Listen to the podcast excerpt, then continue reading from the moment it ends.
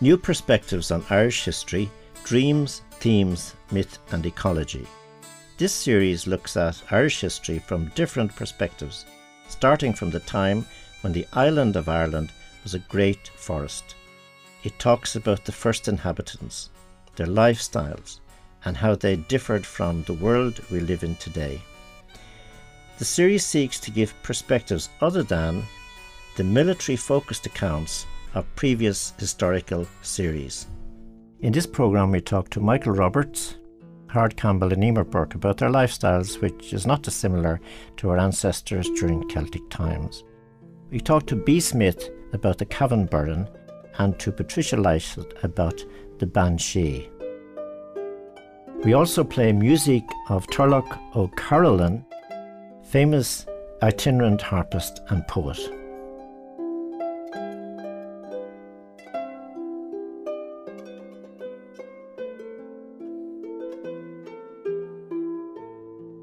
I first spoke to Michael Roberts, Howard Campbell, and Emer Burke about the life they live, which is strongly connected with the natural environment. I think the major influence on my life at that time was, of course, my mother. And she was a woman who had a very open mind, came from a rural background, and she had a rural or pagan approach to the world. The word pagan comes from peasant or peon, which means she was a country girl, like I was a country boy. And she viewed the world in views of what it's like living in the countryside, seeing the cycles of nature, and just seeing how the world works. And she maintained that perspective, and I think she gifted it to me as a small boy. And for me then to go out with a more open mind and see these sights, I was more open to have the experience. Whereas if you have a more closed mind, you close off the experience and you don't live as rich a life. Howard Campbell tells us about Druidry. We aim, along with my wife Emer, to uh, revision uh, the old, uh, some of the old um, ways and traditions, uh, which could be called Druidry, um, it, it, which is a very ancient um, way of life. Uh, it, it, it goes back to the Celts and probably goes back uh, before the Celts. The Druidry covers a very wide uh, scope, uh, right from uh, the arts are very important in the bardic strand of Druidry, uh, poetry, storytelling, which does connect to our history as well to to get a, a more um, might I say, accurate view of our history because, you know, history in all nations tends to be taught as propaganda uh, to, to suit the current uh, political system. It goes through uh, a strand which encompasses uh, healing uh, and uh, healing at all levels, you know, yeah. spirit, body, and mind. Anna Liffey. Liffey, the story goes, was the daughter of Canon and came to the plain of Kildare. She loved the flatlands and the ditches and the unreachable horizon. She asked that it be named for her. The river took its name from the land. The land took its name from a woman. A woman in the doorway of a house, a river in the city of her birth. There in the hills above my house, the River Liffey rises as a source. It rises in rush and ling heather and black peat and bracken, and strengthens to claim the city it narrated swans, steep falls, small towns, the smudged air and bridges of Dublin. I gave her gifts of the mind. I gave her the secret sign that's known to the artists who have known the true gods of sound and stone. And word and tint I did not stint. For I gave her poems to say. Emer Burke talks about goddesses and priestesses. Okay, well, I'm a, it's I'm a, a priestess within the Fellowship of Isis. Yeah. and uh, it's found it was founded co-founded by uh, the late Olivia Robertson and her brother uh, Lawrence Robertson and his wife uh, Pamela Robertson in 1976, I think. Yeah. And it's it's it's it's an organisation that's open to all religions and all perspectives. Oh. It reflects the honouring the, the goddess, particularly. Okay, well, who is the goddess? Um, well, she of many names. You may call her Isis, Danu, Bridget. Uh, she's the great mother, I suppose, Mother Earth, and Mother is expressed or honoured or connected with or engaged with in many different guises. Uh, she's immanent, she's everywhere. Yeah. And I suppose goddess is a way of expressing it for some people. Yeah. Um, many ways, uh, great spirit is another way of looking Yeah. at deity or the source. Uh, And often that source is seen more from maybe an animistic perspective as well. Yeah. So that Okay. God, goddess is seen everywhere in nature. Well, animism is seeing spirit, or as you want to look at deity, within all of nature, within the trees, the rocks, the rivers, the mountains. Yeah, okay. And as a druid and as a priestess, I am not locked into any one way. Uh, druidry is not dogmatic. Yeah. So it's about being able to hold different expressions of how you see spirit to be. Isis was an Egyptian goddess, not to be confused with a military Islamic present day movement whereby both the names Isis and Isil are used interchangeably. Women,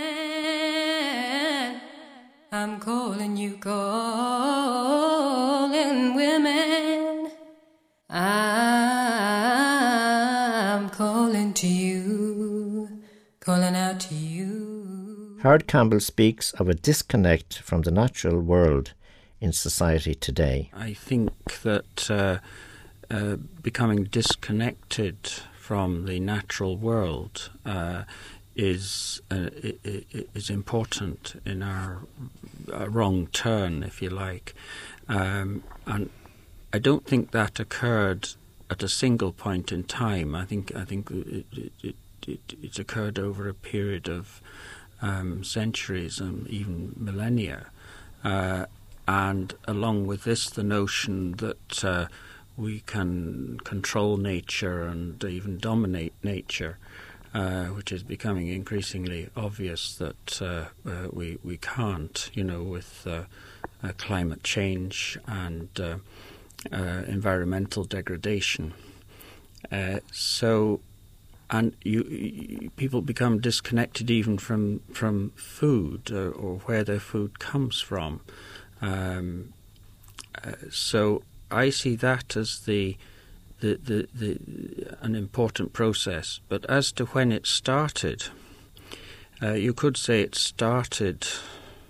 Uh, some some uh, archaeologists uh, think it started with farming.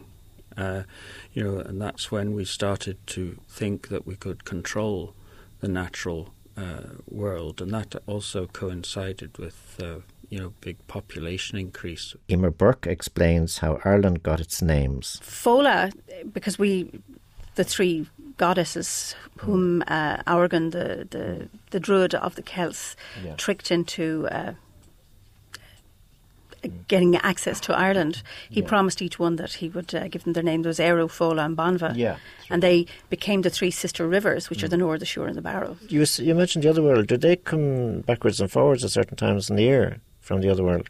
Yes, I suppose there's three known times where the veil is thinnest: Bealtaine, uh, this is Samhain. made, and Samhain, and the, the, um, the summer solstice. Summer solstice. Yeah. And those, well, say Bealtaine and summer solstice, when there's a lot of, if you look at the what's happening in the landscape now, or at that time, there's a huge upsurge in growth, sexual energy, power, vitality, Yeah. and that veil becomes thinner. And then with Samhain, the veil is thinner between.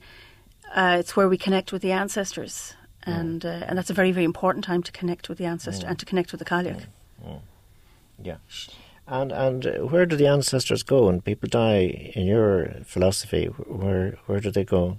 Well, they go to the west, the Blessed Islands in the west or the northwest, The to Tirnanog, yeah. Hy-Brasil, Yeah. or the Blessed Yeah. Isles. There are different ways. The, but- the land of promise. Yeah, well, you see uh, reconnect. You see, you know, in other words, that the life continues on. It's not like the end. It's not. No, life continues. Uh, for some, people come back and re, you know, reincarnate. Others don't. But uh, again, with as druids, we're not dogmatic about that. But that I have a sense that there is strong sense with the old, other world and the ancestors, Okay. and also receive guidance from the ancestors and have to help the ancestors. Okay. How is it that uh, we lost, or people lost connection with the sacred sites, and, and how can people taught that these sites are sacred now and not archaeological sites? I think, I suppose, that the secularization of these sites came, I think, a lot with the with the advent of Christianity and how, in order to proselytize, and I suppose it happened over time, was to Christianize all these what were sacred sites. Yeah. Leave the big ones like the, the stone circles, the, the cairns, and all of those mm. to the archaeologists.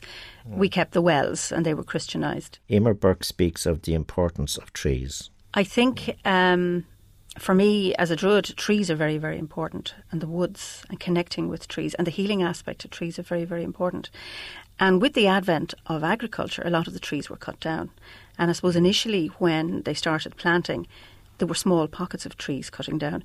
But if you listen to some of the myths that are now more patriarchal, it's Tailteann and Macha, they, you know, cleared County Meath of all the trees, and that yeah. Mm. kind of signified the advent of agriculture. Yeah. And uh, we need to grow more trees, and that is an ecological perspective, but also the groves of the Druids, the temples of the, Dru- of the Druids, where groves of trees, the Fia Neve, the sacred groves. So I think it's about uh, and the wells were always gateways into the other world. Yeah. They were the sources of Imbas, yeah. the inspiration for the Druids, mm. the bards, the Aiche, the wisdom, the guidance. Mm. To to talk about it, just like what Michael is doing with his stories and what we do with the stories, yeah.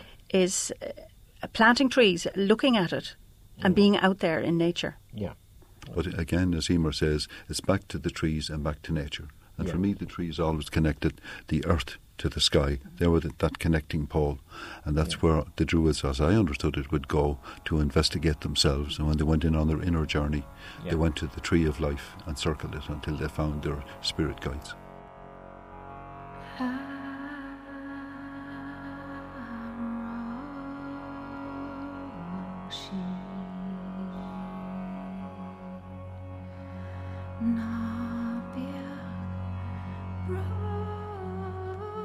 The Near FM Drama Company recite this statement about the economic value of a single mature tree. What is a tree worth? A tree is worth $193,250, according to Professor T. M. Das of the University of Calcutta. A tree living for 50 years will generate $31,250 worth of oxygen, provide $62,000 worth of air pollution control, control soil erosion, and increase soil fertility to the tune of $31,250. Recycle $37,500 worth of water and provide a home for animals worth $31,250. This figure does not include the value of fruits, lumber, or beauty derived from trees just another sensible reason to take care of our forests. I visited communities along the border, which for years separated the Republic of Ireland and Northern Ireland, to talk about a Rotary Ireland cross border peace forest initiative based on tree planting with local communities. John Haughton here in the Cashel Community Centre, and we have just been we are planting just planting trees as part of the Cross Border Peace Forest, Community and Rotary Peace Forest, and which was launched in Derry on 26th of May uh, last year, 2013. So tell us about this tree planting then in Cashel today and why it's important for your pupils in the school and what they can gain from it. Well, it's a further extension of work that we have already started through our shared education programme. Schools come together in this area to do various uh, learning projects from environmental work uh, outdoor play for younger children, and we want. Uh, to continue that into the community. Yes, I think it's important having the children involved from the outset, that they have a connection with the local community. This is something that they can take on uh, through our own gardening club, for example, at school, and we can make a connection with the local community gardening club here that uh, children get to know and realise the importance, I suppose, of uh, heritage and indeed environmental issues and so on. And so the tree planting, as well as being a tree for peace uh, between the communities in this area, that it's connection between uh, the young people and indeed the older people in our community as well. This will be something that will continue into the future, and uh, we should hope to see uh, more trees being planted from this initiative here today. My name is Louise Leonard. I'm Secretary to Cashel Community Association. We're a group that uh, are a voluntary group who work with social and educational activities in the area. Today's event is all about what we do ourselves because, as I say, we're cross community, so we're bringing both sides, both traditions here, and the peace tree um, is another historic event for what we work for. Uh, I'm Gabriel McGrath, the chairperson of Cashel Community Association, and uh, I was delighted to be involved in this peace tree planting this morning. It was cross border and cross community, and it was good that we had children from both sections, from Kilty and from Garrison, and the children from Corrie School, which means that it's we were all working together, and hopefully it'll build a foundation for the people to work together in the years to come. Hello, my name's Joseph Flannery. Um, I'm involved in the Kilty Community Garden.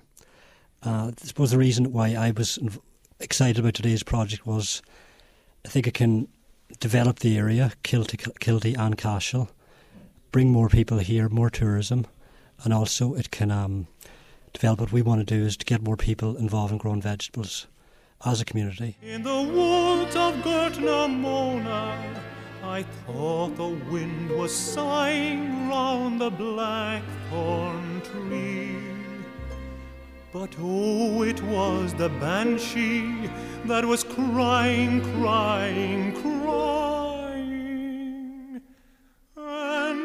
Patricia Lysaght has written a book called The Banshee, and she will tell us all about the banshee tradition in Ireland. What we're talking about here is a death messenger, somebody who, who brings a message that death uh, is going to happen. That is essentially what the banshee tradition is. Now, if we look at the word itself, banshee, it's obviously from the Irish unbanshee, the banshee. So to talk about banshees, as people sometimes do these times, is actually incorrect in the sense that um, there is uh, the idea is that certain families have a banshee. It's not sort of like Mother Ireland either. There's only one.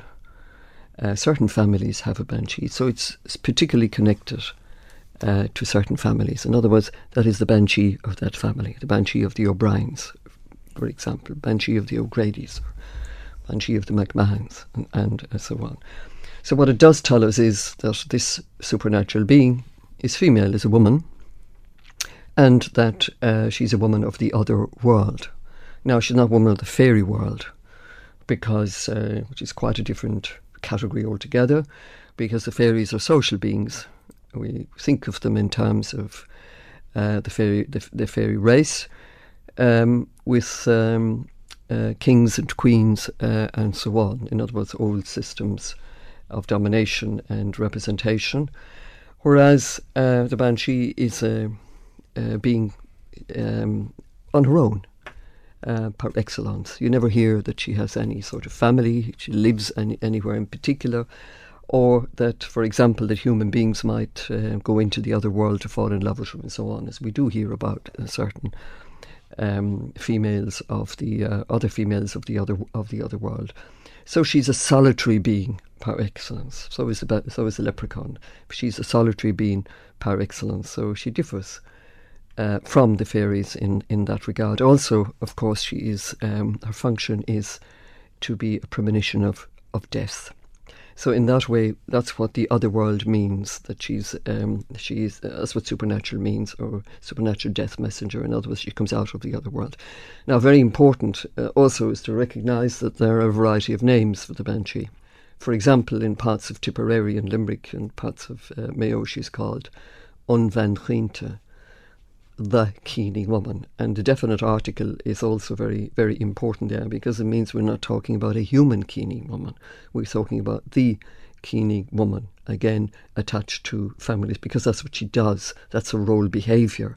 So uh, while she might resemble the human Keening woman, um, tradition bearers are very clear to point out that she's quite that uh, she is quite different, and she's also called the Keening woman on on Van Quinta. Why did she come? Is to cry for certain families. Otherwise, there isn't a particular function. There isn't a, ra- a raison d'être for her coming. Other, other, otherwise, and um, that is, is, very central to, to uh, tradition. She cries for certain families, and people say she follows certain families. That is, follows from generation to generation. She cries certain families. There are Irish versions of that. A gull, uh, a queen, a gullagone, uh, and so on. A lay. So you have the Irish terms for all, all of these as well. So there is seems to be a connection from generation to generation with families. So um, what do they hear then? So the cry then is very important, and um, actually you have to have the cry. The cry is a sine qua non in in the uh, tradition. It's the cry that is associated with death, which links up again with the um, human keening woman. But of course, um, one could say, I suppose, that um, the um, otherworld keening woman brings death into the community, and the human keening woman cries death out of the community because that's what she does from the during the wake, from the uh, from the wake house uh, to the outside of the house, journey to the graveyard, at the graveyard, and um, at the burial. Whereas the the other world keening woman has uh, brought it in.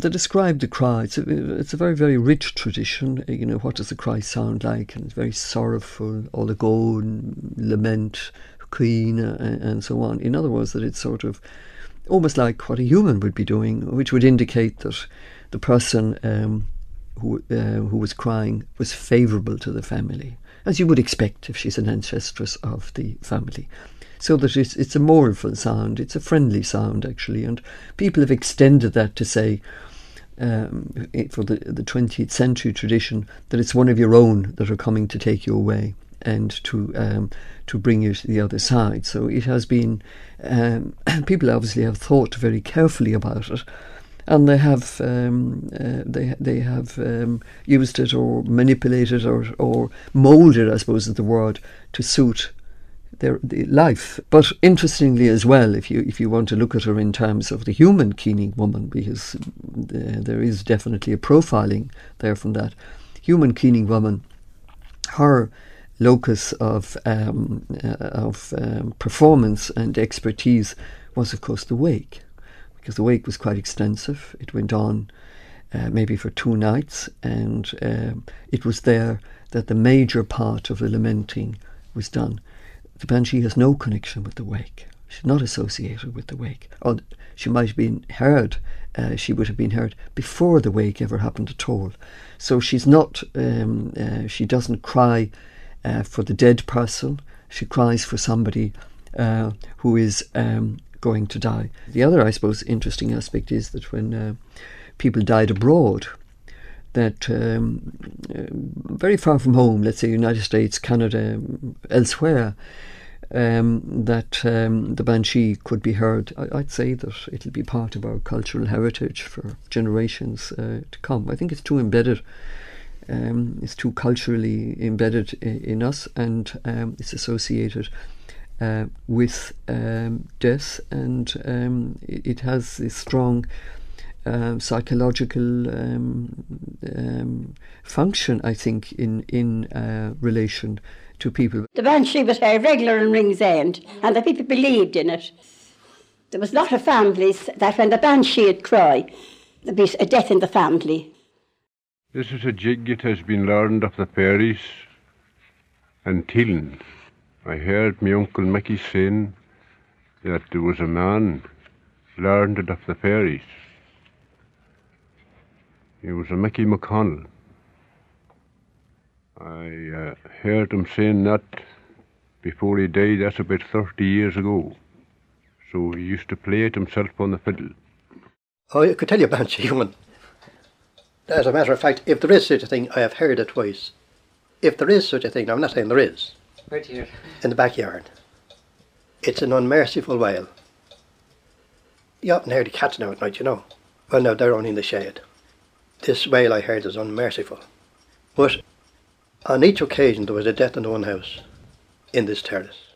John, I've often heard heard it said from my own father, and I've heard it from other musicians around, that the wee people have a lot to do with the music? They have, surely. Oh, they have, surely. away, human child,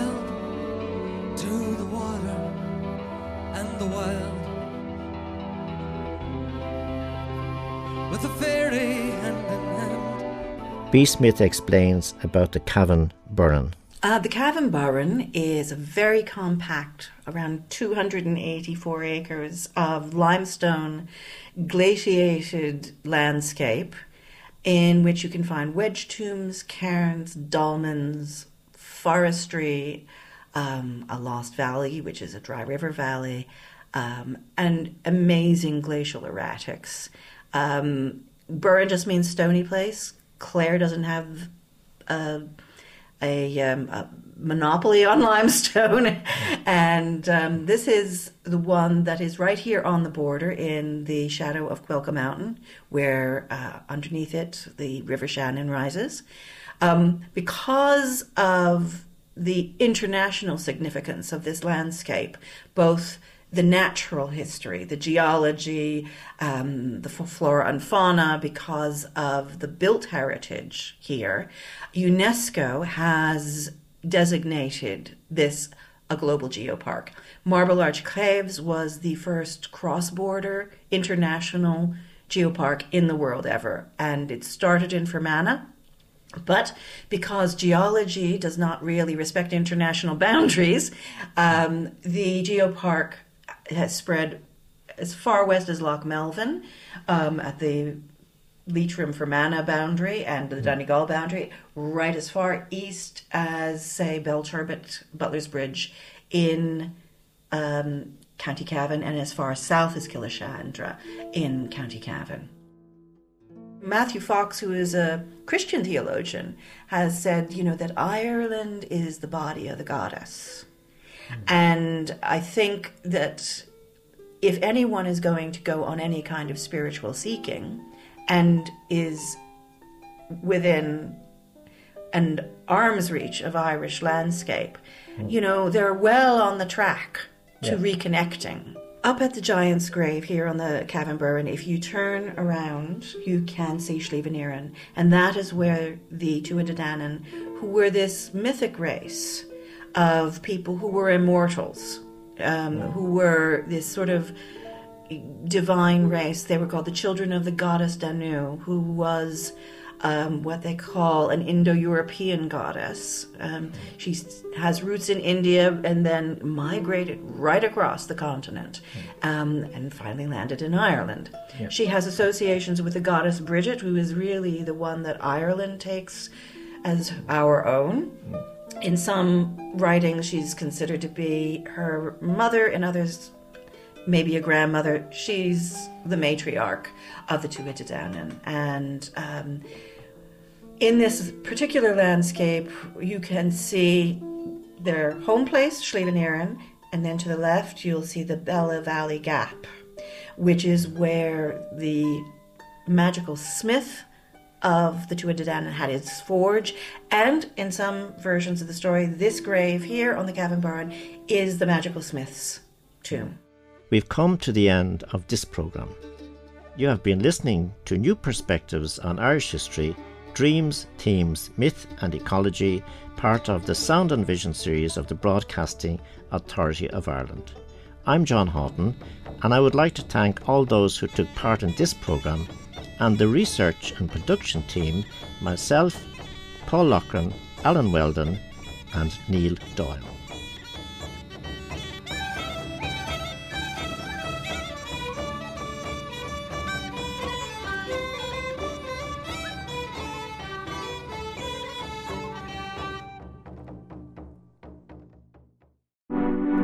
This programme was made with the support of the Broadcasting Authority of Ireland.